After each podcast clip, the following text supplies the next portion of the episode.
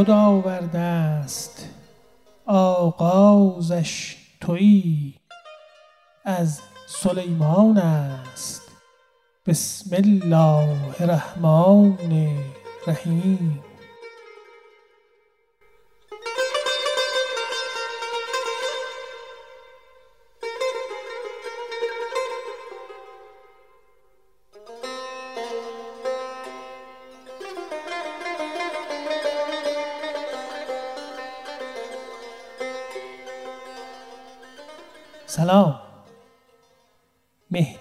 علیزاده هستم.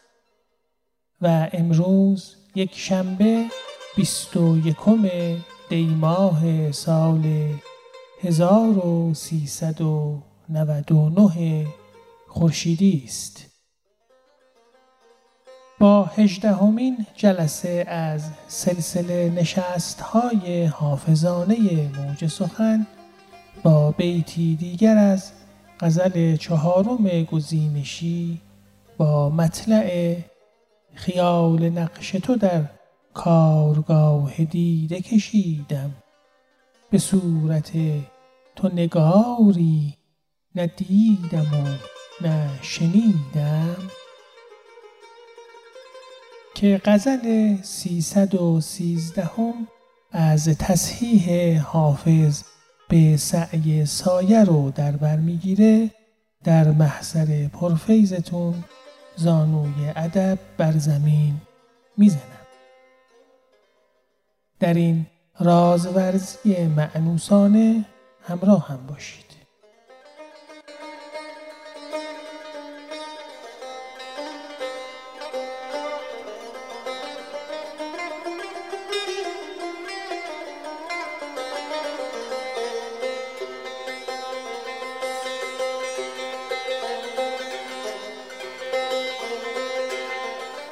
بیت مورد بحث این نشست.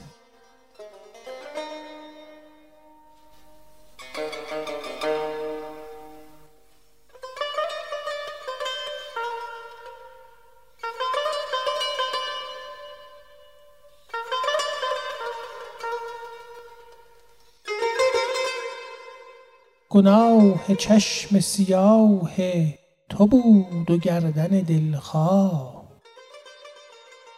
که من چو آهوی وحشی ز آدمی برمیدم.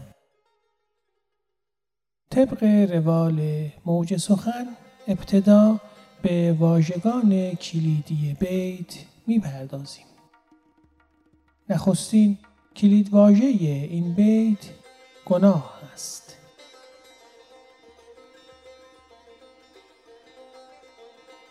جناب غزالی در کتاب احیاء علوم معتقد خداوند خواستار وقوع خیر و شر توأم با هم هست. اما امر به خیر می‌کنه.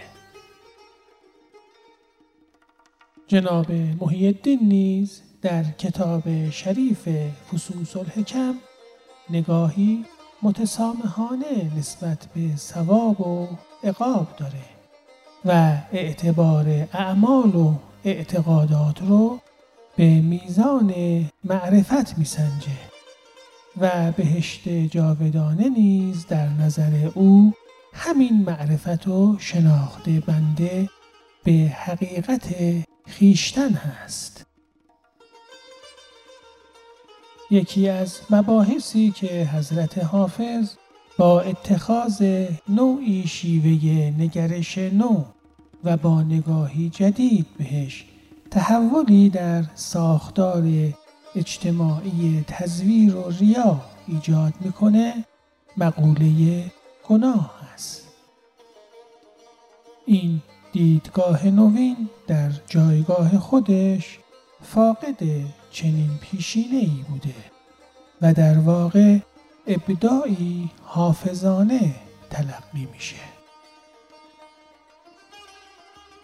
حضرت حافظ با پیش کشیدن این امر انسانی به مبارزه با کسانی میره که به دروغ ادعا می‌کنن دامن پاک داشتن و از این راه بازار تزویر و خودنمایی رو رواج می‌دادند میفرماد حافظا. می خور و رندی کن و خوش باش ولی دام تزویر مکن چون دگران قرآن را. از نظر حضرت حافظ یکی از ویژگی های بسیار مهم آدمی که کمتر بهش توجه شده لغزشکار بودن هست. مسئله گناه در دیوان حضرت لسان الغیب برجستگی خاصی داره و به دلیل همین نگاه خاص به گناهه که از میان اسماع و صفات محبوب ازلی دو صفت غفور بودن و کریم بودن برای حضرت حافظ محوریت داره. حافظ برای نشون دادن ریشه گناه و اینکه چگونه این لغزشکاری در وجود انسان به ودیعت نهاده شده به خلقت اولیه انسان برمیگرده. بشنویم. دوش دیدم که ملائک در میخانه زدند. گل آدم بسرشتند و به پیمانه زدند. حضرت حافظ نیم بیداری و گناهکار بودن رو یکی از صفات آدمی می‌دونه و میگه دوش رفتم به در میکده خواب آلوده خرقه تردامن و سجاده شراب آلوده. نکته ظریف دیگه ای نیز حضرت حافظ خطاب به کسانی که نسبت به اعمال خیر و معنویشون دچار غروری درونی شدن داره. و میگه اگه قبول داریم همه ما خطاکاریم و روزی خواهیم لغزید به گناهکاران به چشم ناروا و غضب آلوده نگاه نکنیم و گمان نکنیم که اونها از چشم مهر گستر عالم امکان افتادن و جامعه انسانیت رو از تن به در کردن. میفرما فقان که نرگس جماش شیخ شهر امروز نظر به درد کشان از سر حقارت کرد. و همچنین زاهدی من مشو از بازی غیرت زنهار که ره از صومعه تا دیر مغان این همه نیست. و یا صحب و خطای بندگرش اعتبار نیست. معنی عفو و رحمت آمرزگار چیست؟ از جمله نگره های زیرکانه حافظانه نسبت به گناه نگاه به این مقوله از منظر اجدادی است. به این تعبیر که پدرم روزه رزوان به دو گندم بفروخت. من چرا ملک جهان را به جویی نفروم شم؟ میفرماد حضرت آدم که جد اعلای بنی بشر بود بهشت رو تحمل نکرد و برای دستیابی به اشرت و راحتی و خوشباشی دامن به گناهی شیرین آلود و معصیتی حلاوتبار مرتکب شد که به تعبیر جناب نجم الدین رازی در مرساد العباد حضرت محبوب ازلی خود از سر محبت خواست که مهر این گناه شیرین بر کام جان آدمی گوارا جلوه کند و بدان دست اندازد. میفرماد حضرت حافظ از دل تنگ گنهکار برارم آهی کاتشن در گنه آدم و حوا فکنم. از دل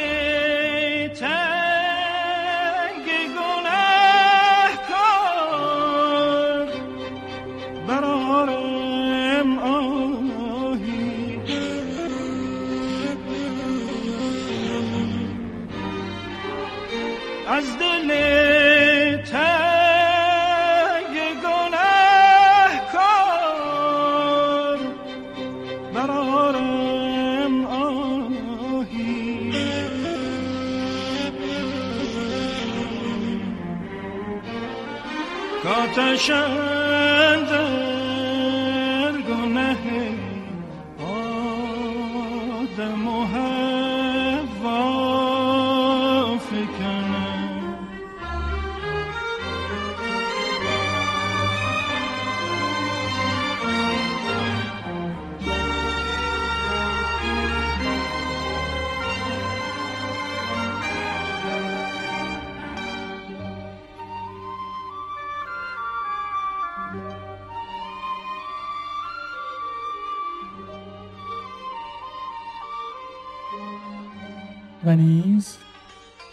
جلوه ای کرد رخت دید ملک عشق نداشت. عین آتش شد از این غیرت و بر آدم زد. و یا جایی که برق اسیان بر آدم صفی زد ما را چگونه زیبد دعوی بی گناهی؟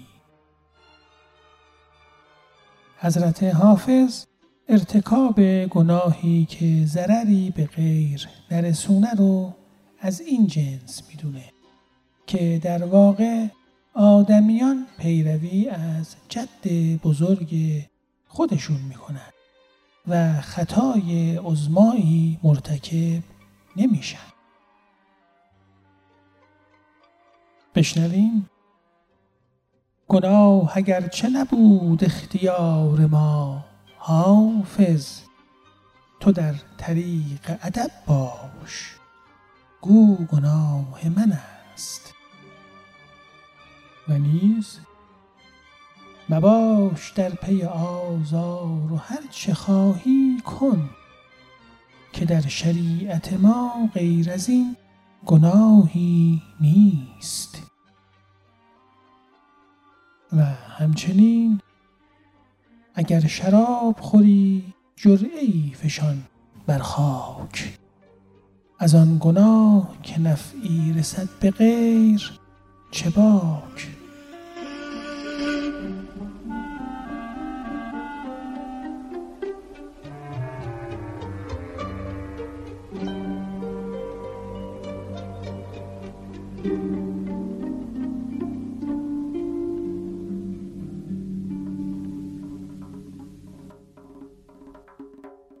اما کلیدواژه بعدی بیت چشم هست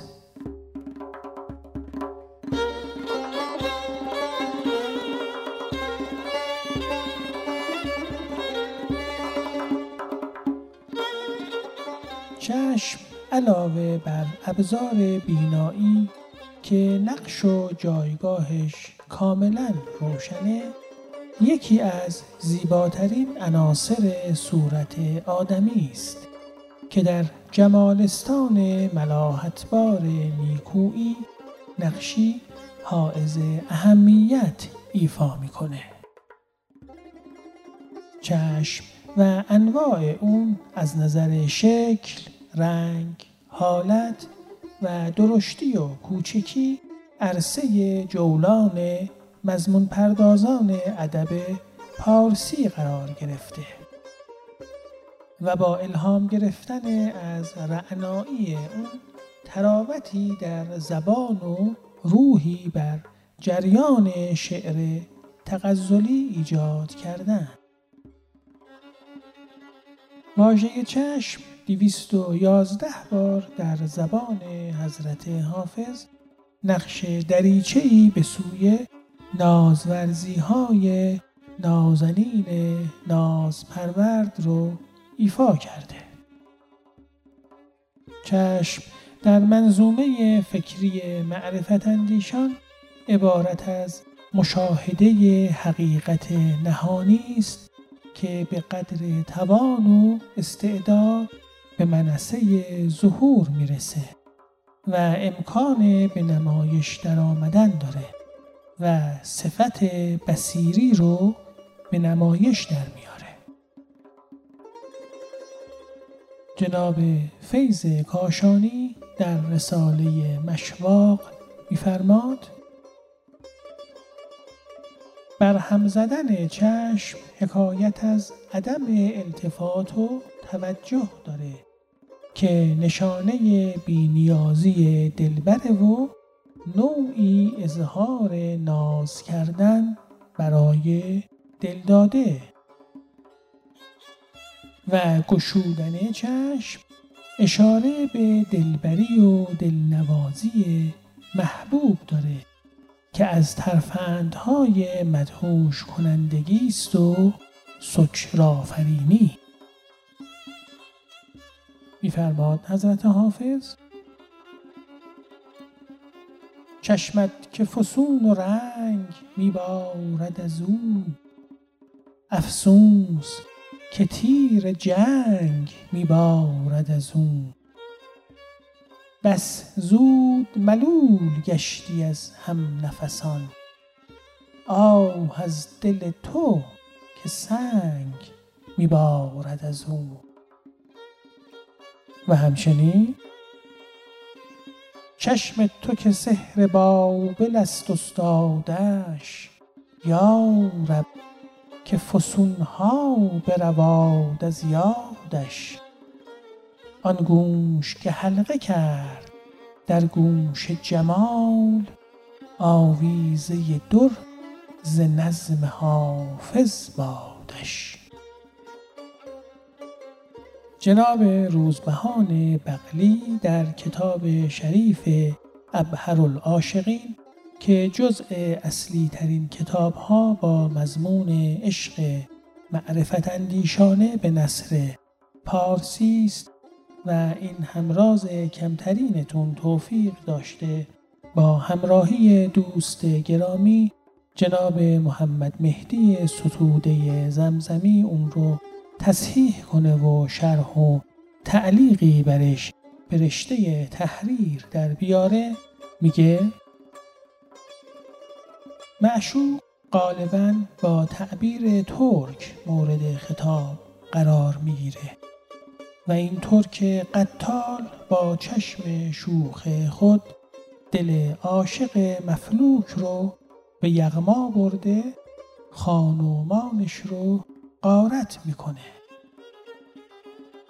در این دلدادگی به چشم ترک نازنین ناز پرورد که خمارگونگی و مستان آفرینیش جذابیتی وصف ناپذیر برای عاشق زار داره و از خود بی خودی مفرتی برش مستولی می‌کنه یک سر محو زیبایی جمال دلبر خواهد بود و در واقع فنای محض در جمالستان نیاز. میفرماد حضرت حافظ مستی به چشم شاهد دلبند ما خوش است. زان رو سپردند به مستی زمام ما. و نیز راه دل عشاق زد آن چشم خماری پیداست از این شیوه که مست است شرابت. و اما به طور خلاصه چشم رو از منظر حافظ به واکاوی بنشینیم. چشم یار در مکتب ذوق ورزی حافظانه کشیده شوخ قتال دلفریب تحقیر کننده میگون مست خواب آلوده بیمار خمارین جادوگر سهرنگیز تیرانداز اشبگر فتنه انگیز بیمار کننده برنجفکنده راهزن و قارتگره میفرماد حضرت حافظ به یاد لعل تو و چشم مست میگونت ز جام غم می لعلی که می خورم خون است.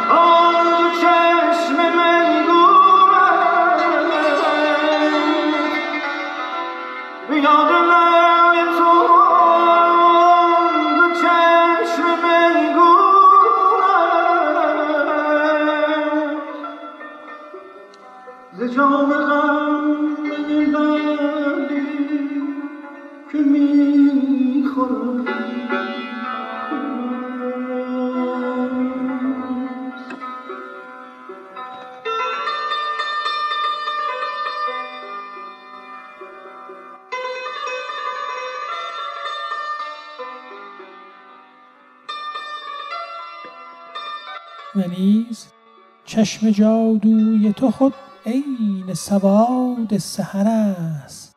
لیکن این هست که این نسخه سقیم افتاده است. و همچنین شرم از آن چشم سیه بادش و مژگان دراز. هر که دل بردن او دید و در انکار من است. بنابراین حضرت حافظ چشم یار رو با صفتهای منفی مانند قاتل، مکار، قارتگر نیز توصیف می‌کنه. میفرماد دلم رمیده لولی وشیست شورانگیز دروغ وعده و قتال وضع و رنگامیز. و یا به یک کرشمه که نرگس به خود فروشی کرد فریب چشم تو صد فتنه در جهان انداخت.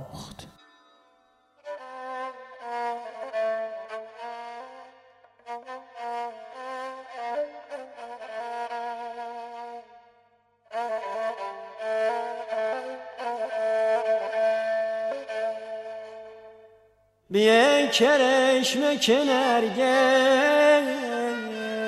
به خود فروشی کرد.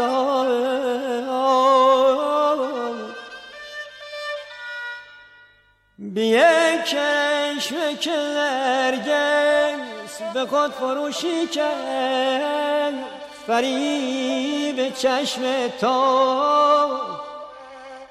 صد فتنه در جهان انداخت یا وای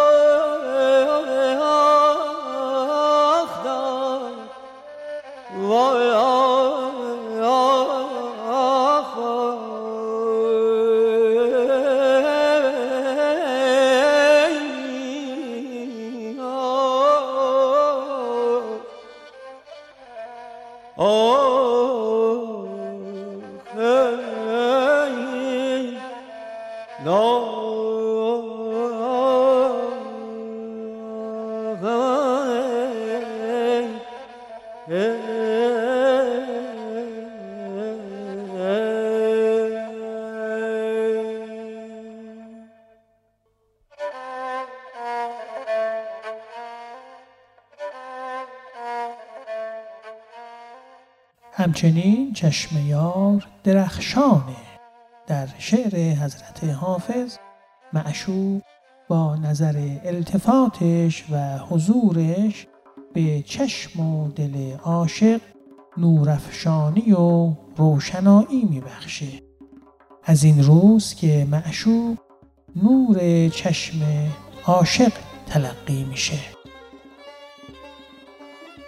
از همین اعتقاد عطوفت خیز هست که نور چشم معشوق وقتی از روی محبت به سوی عاشق معطوف میشه و افق تشعشع نگاهش دامن دلداده رو به مهر می‌گیره گویی عاشق مفلوک واله و مبهوت متحیرانه و در حیرت تمام یک پارچه آتش میشه و در نور چشمان دلبر تجربه سوختن رو به آزمایش می‌گیره.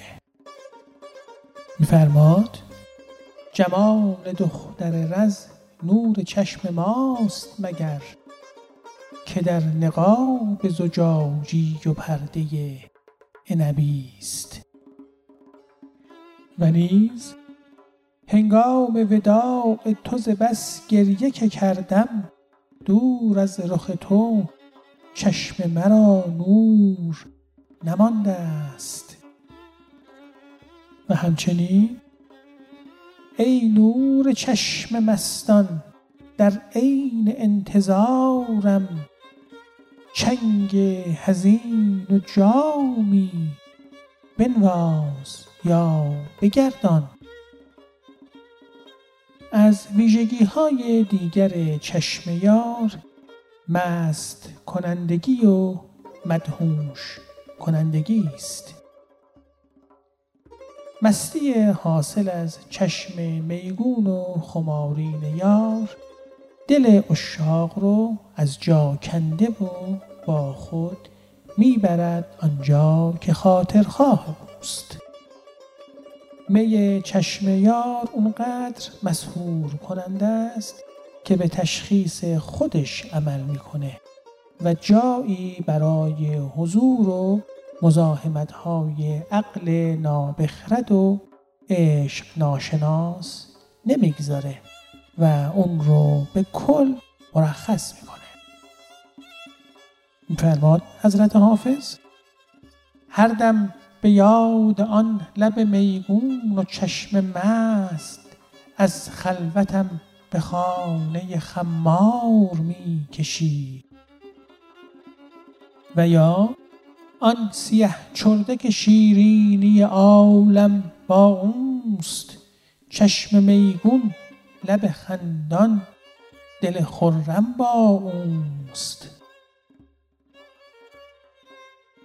در این چشم پرخمار معشوق سحری نهفته است که عاشق رو از خود بی خود می‌کنه تا اونجا که حتی حاضر جان خودش رو به عنوان قربانی فدای اون چشم کنه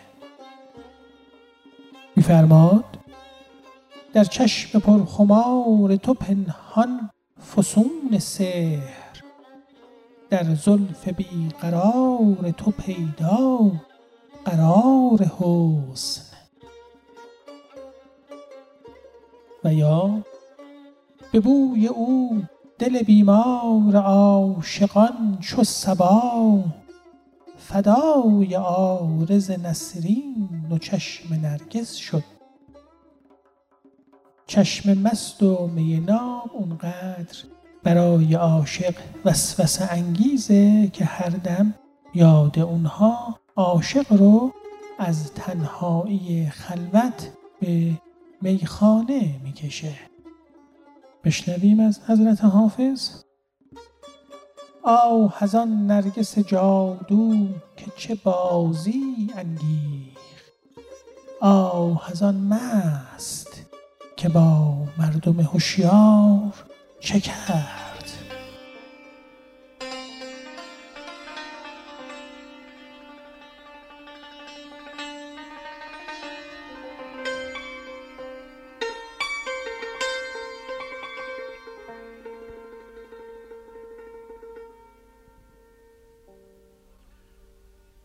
آه از آن نرگس جادو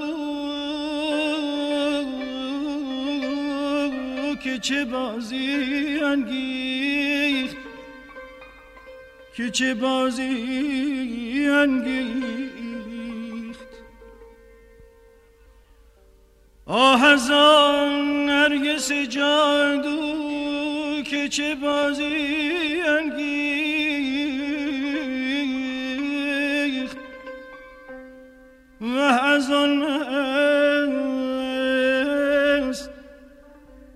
که با مردم هوشیار چه کرد؟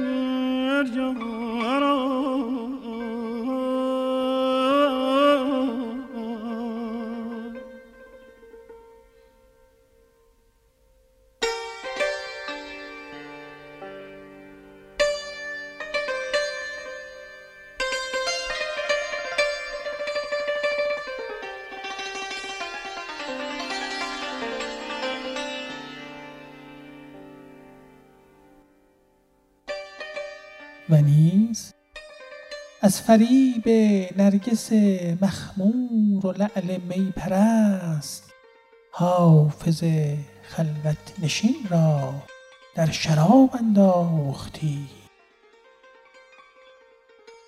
از چشم یار با صفتهای منفی نیز یاد شده مثل نرگس عربد جوی خونخوار خودفروش جماش دل سیاه ترکانه گستاخانه بردهدار و یغماگر. بشنویم؟ علم و فضلی که به چل سال دلم جمع آورد ترسم آن نرگس مستانه به یغما ببرد. و یا نرگسش عربده جوی و لبش افسوس کنان نیم شب دوش به بالین من آمد بنشست. و همچنین ز چشم شوخ تو جان کی توان برد که دائم با کمان اندر کمین است؟ و نیز دلم ز نرگس ساقی امان نخواست به جان.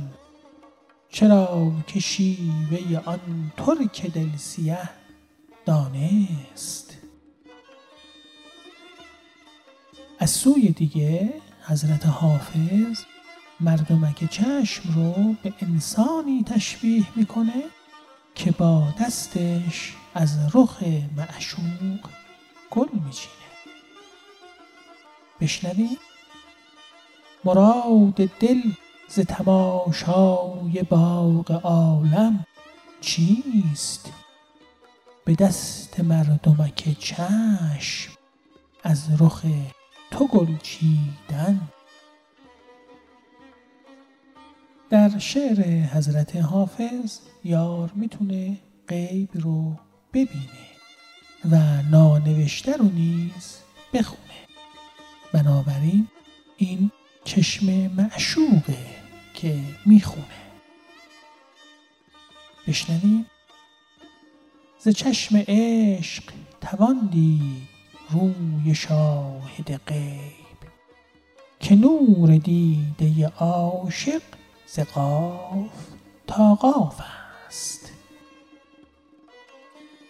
همچنین در شعر حضرت حافظ چشم و دل به هم پیوند خوردن.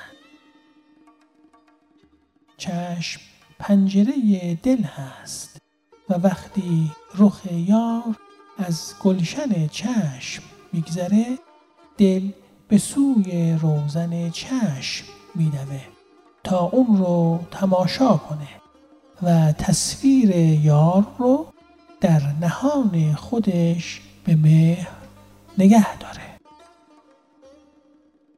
بشنویم خیال روی تو چون بگذرد به گلشن چشم دل از پی نظر آید به سوی روزن چشم.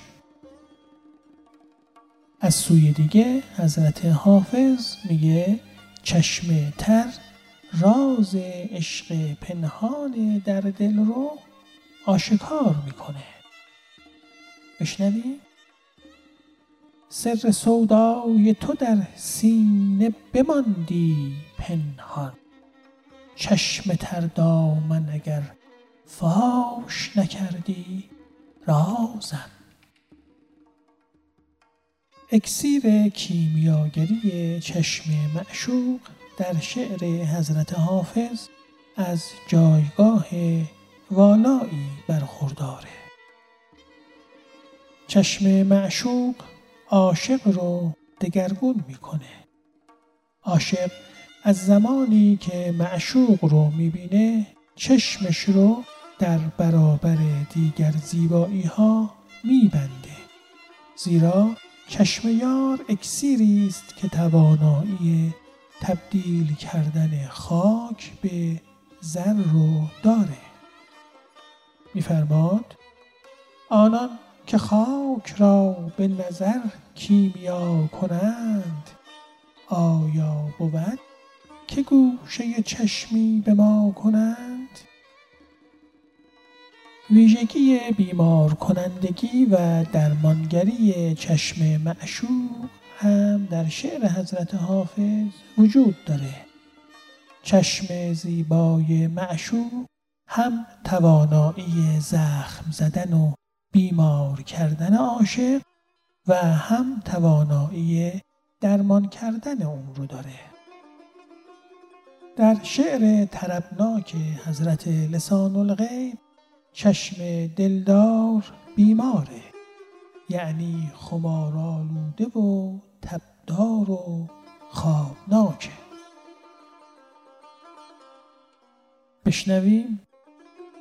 دوش بیماری چشم تو ببرد از دستم. لیکن از لطف لبت صورت جان می بستم و نیز مزن بر دل زنون که غمزه تیرم. که پیش چشم بیمارت بمیرم. و همچنین به مژگان سیه کردی هزاران رخنه در دینم. بیا کس چشم بیمارت هزاران درد برچینم.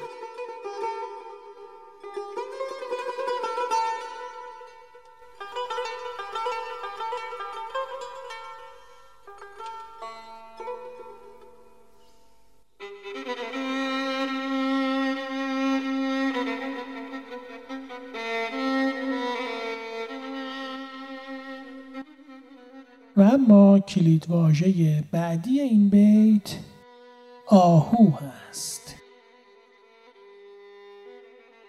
قلمرو معنایی تصویر آهو در ادب پارسی به نسبت از گستردگی کاربردی برخورداره. این تصویر صرفا همون آهوی سنت ادبی نیست که به واژههایی چون نافه و مشک تاتار ختم بشه بلکه در پس این استعاره لایه های معنایی عمیق و ساحت های معرفتی نابی نهفته است. کاربرد آهو از کهنترین تصویرهایی که در آثار اسلاف شعرا در دسترس هست. و در منظومه قنایی ویس و رامین بیش از دیگر آثار از آهو و نمادهای تصویری اون بهره برده شده و این واژه در این مصنوی یکی از پربسامدترین کلمات هست. در زبان پارسی دو واژه آهو وجود داره.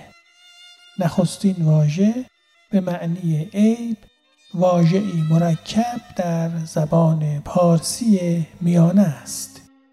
آ پیشوند منفی ساز و هو به معنای نیکی و خوبی است. دومین آهو به معنای همان جانور دونده در صحراست که در زبان ایرانی میانه آسو خوانده می شده و به معنای دونده سریع است. مولانای جان با واژه آهو به معنای عیب و زشتی ایهام تناسب ایجاد کرده و اون را همراه با واژه شیر به کار برده تا واژه آهوی جانور رو نیز در ذهن تداعی کنه. بشنویم. رهرو مگو این چون بود؟ زیرا ز چون بیرون بود. کی شیر را همدم شوی تا در تو آهویی بود؟ آهو یکی از سمبل‌های ناز و زیبایی در ادب پارسی است. در مقابل کاربرد نام برخی حیوانات که استعاره از نفس و اجدها و تمایلات نازل بشری هستند آهو جزو نادرترین جانورانی به شمار میره که تونسته جایگاه برازنده معشوقی در نوع متعالی اون رو پیدا کنه. جناب احمد غزالی در کتاب سوانه حکایتی از مجنون نقل می‌کنه که در مسیر پس از چند روز گرسنگی با آهویی روبرو شد. آهو به دام افتاد. بعد از اکرامش اون رو رها کرد. ازش پرسیدن خب چرا با وجود گرسنگی شکار به این خوبی رو رها کردی؟ در جواب گفت زرافت و زیبایی و نازنینی اون صفاتی بود که به لیلی شباهت داشت. و جفا کردن بهش شرط عاشقی نبود.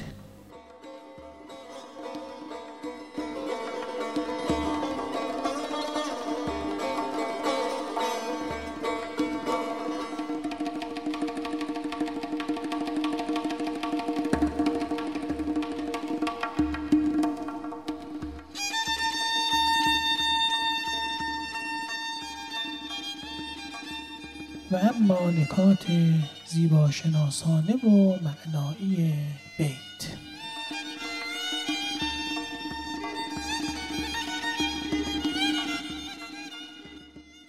چشم سیاه چشم سیاه رنگ. ترکیب وصفی است. دلخواه دلخواسته. به تعبیر دکتر حمیدیان در شرح شوق از نظر دستوری صفت مفعولی است و در ظاهر فاعلی. گردن دلخواه گردن بلورین زیبا دلپسند. آهوی وحشی ترکیب وصفی است.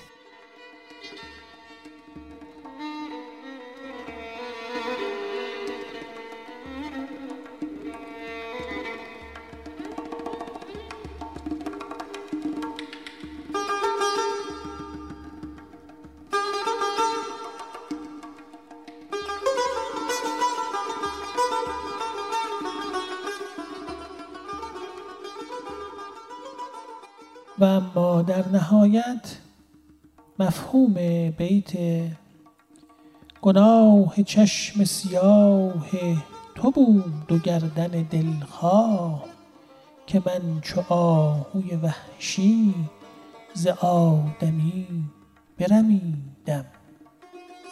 از منظر موج سخن.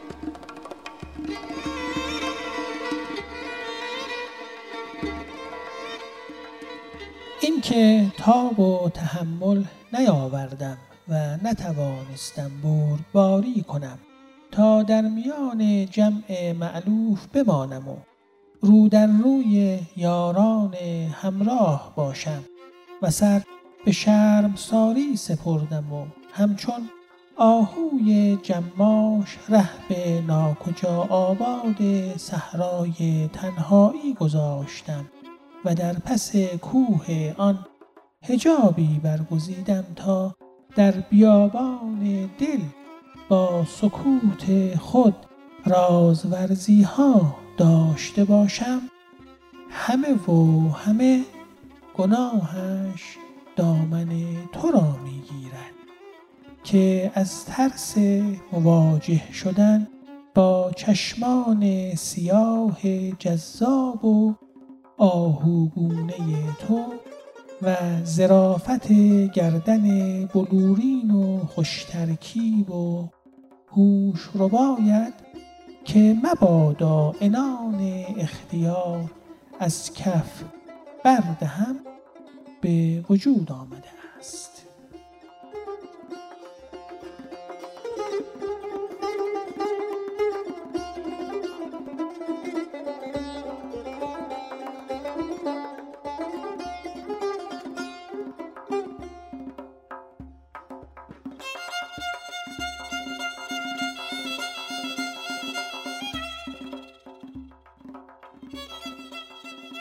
همرازان گرانقدرم از اینکه بردباری می‌کنین و با همراهی رازآشناتون بر رازآفرینی این محفل اونس گرما میبخشین بی نهایت سپاسگزارم.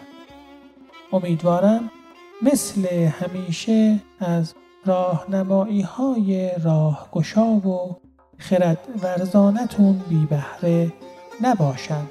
و در طی این مسیر موهبتی از آموزه های نابتون بیاموزند با کلام مولانای جان همتون رو به خداوندگار مهر می سپرم. نمک و حسن جمال تو که رشک چمن است در جهان جز جگر بنده نمکسود نکرد. هین خمش باش که گنجیست غم یار. ولیک وصف آن گنج جز این روی زرندود نکرد.